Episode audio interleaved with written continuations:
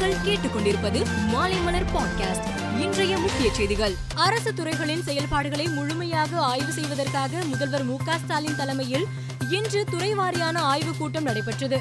அப்போது பேசிய முதல்வர் அரசு அறிவிக்கும் திட்டங்களின் பயன்களை மக்களுக்கு கொண்டு போய் சேர்க்க வேண்டும் என்றும் திட்ட செயலாக்கங்களில் புதிய தொழில்நுட்பங்களை பயன்படுத்த வேண்டும் என்றும் துறை செயலாளர்களுக்கு அறிவுறுத்தினார். புதிய கல்விக் கொள்கை குறித்து விவாதிக்க தேசிய அளவிலான கல்வி அமைச்சர்கள் மாநாடு குஜராத்தில் இன்றும் நாளையும் நடைபெறுகிறது. இந்த மாநாட்டில் தமிழக அமைச்சர்கள் பொன்முடி அன்பில் மகேஷ் பொய்யாமொழி பங்கேற்காமல் புறக்கணித்துள்ளனர். மாநாட்டிற்கான அழைப்புகள் வந்தபோதே அதில் பங்கேற்க வேண்டாம் என முடிவு செய்ததாக அமைச்சர் அன்பில் மகேஷ் பொய்யாமொழி தெரிவித்தார். மாநிலங்களவை தேர்தலில் போட்டியிடுவதற்காக மனு தாக்கல் செய்துள்ள திமுக அதிமுக மற்றும் காங்கிரஸ் வேட்பாளர்களின் மனுக்கள் ஏற்றுக்கொள்ளப்பட்டன. சுயேட்சை வேட்பாளர்களின் மனுக்கள் அனைத்தும் தள்ளுபடி செய்யப்பட்டன. எனவே திமுக வேட்பாளர்கள் சு. கல்யாண சுந்தரம் ராஜேஷ்குமார் கிரிராஜன் அதிமுக வேட்பாளர்கள் C. V. Shanmugam R. Dharmar மற்றும் காங்கிரஸ் வேட்பாளர் ப. சிதம்பரம் ஆகியோர் போட்டியின்றி தேர்ந்தெடுக்கப்படுகிறார்கள். திருவள்ளூர் மாவட்டம் திருவலங்காடு பகுதியைச் சேர்ந்த ஓய்வு பெற்ற ரயில்வே ஊழியர் பொன்னுசாமி என்பவர் சென்னை தலைமைச் செயலகம் அருகே தீக்குளித்த சம்பவம் பெரும் பரபரப்பை ஏற்படுத்தியது.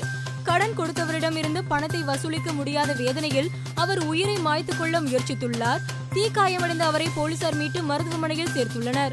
அயோத்தி ராமர் கோவில் மற்றும் மதுராவில் உள்ள கிருஷ்ண ஜென்ம பூமியை சுற்றியுள்ள பகுதிகளில் மது விற்பனை செய்ய தடை விதிக்கப்படுவதாக மாநில முதல்வர் யோகி ஆதித்யநாத் தெரிவித்தார்.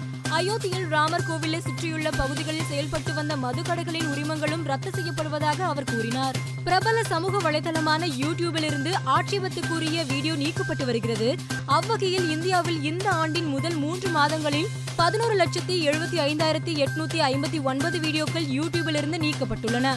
இந்தியாவுடன் வர்த்தகத்தில் ஈடுபட விரும்புவதாக பாகிஸ்தான் பிரதமர் ஷபாஸ் ஷெரீப் கூறியுள்ளார். இந்தியாவுடனான ஆரோக்கியமான வர்த்தக நடவடிக்கை மூலம் கிடைக்கும் பொருளாதார நன்மைகளை பற்றி நாங்கள் அறிவோம் என்று கூறிய அவர் இரு நாடுகளும் இணைந்து வர்த்தகத்தில் ஈடுபட வேண்டும் என்றார். தென்னாப்பிரிக்கா கிரிக்கெட் அணியை சேர்ந்த இளம் கிரிக்கெட் வீரர் மான்ட்லி குமாலோ இங்கிலாந்தில் உள்ள பிரிட்ஜ்வாட்டர் பகுதியில் வெற்றி கொண்டாட்டத்தில் ஈடுபட்ட போது அடையாளம் தெரியாத நபரால் கடுமையாக தாக்கப்பட்டுள்ளார். இதில் பலத்த காயமடைந்த அவர் கோமா நிலைக்கு சென்றதாக தகவல் வெளியாகியுள்ளது. அவர் விரைவில் குணமடைய தென்னாப்பிரிக்கா கிரிக்கெட் ரசிகர்கள் பிரார்த்தனை செய்து வருகின்றனர். மேலும் செய்திகளுக்கு மாலைமலர் டாட் காமை பாருங்கள்.